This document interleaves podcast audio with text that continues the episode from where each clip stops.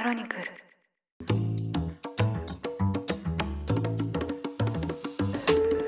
おはようございます。2023年6月14日水曜日。ニュースコネクトあなたと経済をつなぐ5分間。パーソナリティの野上秀文です。この番組では1日1つ5分間で世界のメガトレンドがわかるニュースを解説していきます。朝の支度や散歩通勤家事の時間などにお聞きいただけると嬉しいです。アメリカから帰国しました。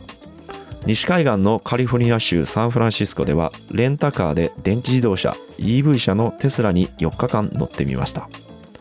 初めてで勝手がわからないでいると係員のスタッフが笑いながらハンドル右側のウインカーを2回下に押すとドライブ。前のボンネットには荷物も入れられる。他に聞きたいことはあるかと丁寧に教えてくれました。OK サンキューと言って走り出したんですがそういえばとストップして最後に聞きました。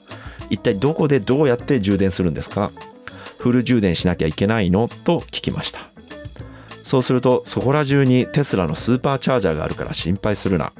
充電は70%以上で返してくれ。安全運転で楽しんでなと送り出してくれました。今日はそのテスラと EV の充電規格をめぐるニュースをお届けします。アメリカの自動車大手ゼネラルモーターズ GM とフォードの2社が電気自動車大手テスラの充電規格を採用すると相次いで発表しました。EV 車の充電網をめぐっては各社がどの規格を使うかで対応が分かれています。北米市場ではこの3社で EV 販売台数の8割近くを占めているため、テスラ規格への標準化、集約化が大きく進むとされます。テスラの乗車体験を交えまして EV 車の充電とガソリン車との違い、EV 車の充電規格とは、なぜアメリカ大手2社がテスラ規格に合流したのかを順に見ていきましょう。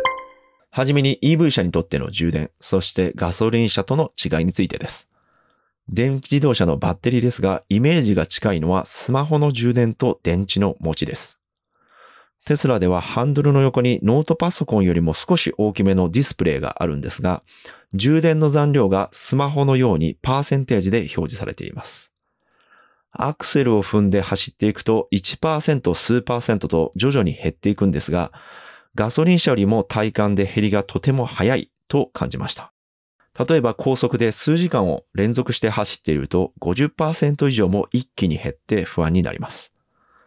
走行距離の長さは年々伸びつつありまして、私が今回借りたテスラのモデル3はフル充電で400キロちょっと走ると言います。ただ現状の EV 車の最大のネックがこのバッテリー問題で、長距離の運転ができない、充電できる場所が少ない、充電に時間がかかってしまうという3点が課題です。私は今回4日間で288マイル、約463キロを走行したんですが、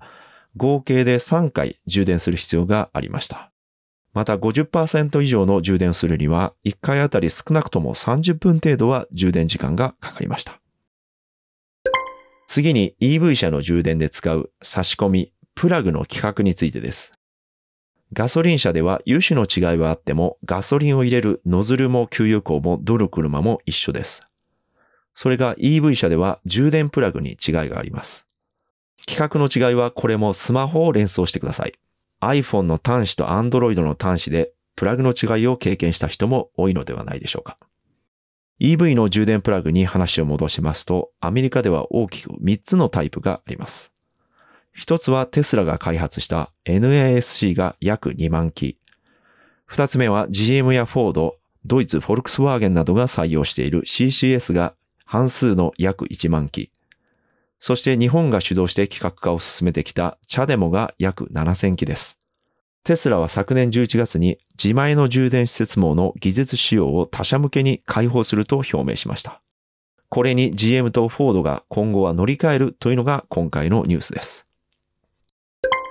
テスラにとってはマーケティングと戦略面で大きな朗報で、2社のユーザーから充電での使用量も得ることができます。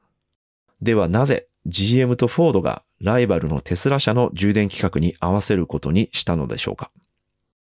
EV 車の課題をはじめに挙げましたが、ガソリン車からの乗り換えを進めるのに鍵を握るのは充電できる場所の多さと急速で充電ができるかどうかです。テスラはこれにいち早く着手してユーザーを増やしてきました。一方 GM やフォードではユーザーが市場で気に入ったとしても CCS の充電場所が点在していたり、テスラの充電ステーションに比べて不具合があったりして、信頼性が低いという問題がありました。また開発コストも見逃せません。GM は2021年、アメリカとカナダの EV 充電インフラを改善するために7億5000万ドルを費やす予定だとしていました。それが今回テスラ社の充電網に相乗りを決めたことで大きな節約になります。テスラとの連携を発表した後、GM のバーラ CEO は CNBC のインタビューで、プロジェクトに割り当てた当初の予算のうち、最大で4億ドルを節約できると述べました。GM とフォードが充電システムの戦場でテスラに譲ったのは、EV 市場では充電の他にも、業界の内外で競争すべき分野があるためとも指摘されています。例えば、情報と娯楽、インフォメーションとエンターテイメントを組み合わせたインフォテイメントの分野ではテスラだけではなく Google や Apple にリードされていまして選択と集中として充電規格ではリードするテスラに合わせる判断をしたということです。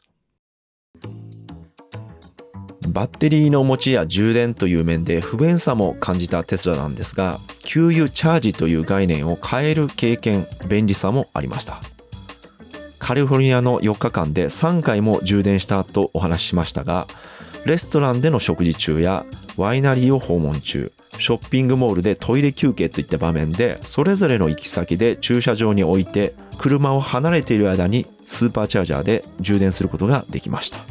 わざわざガソリンスタンドに行く必要がないということですね。今回の北米での EV 市場の動きに日本の自動車メーカーは対応を明らかにしていませんが、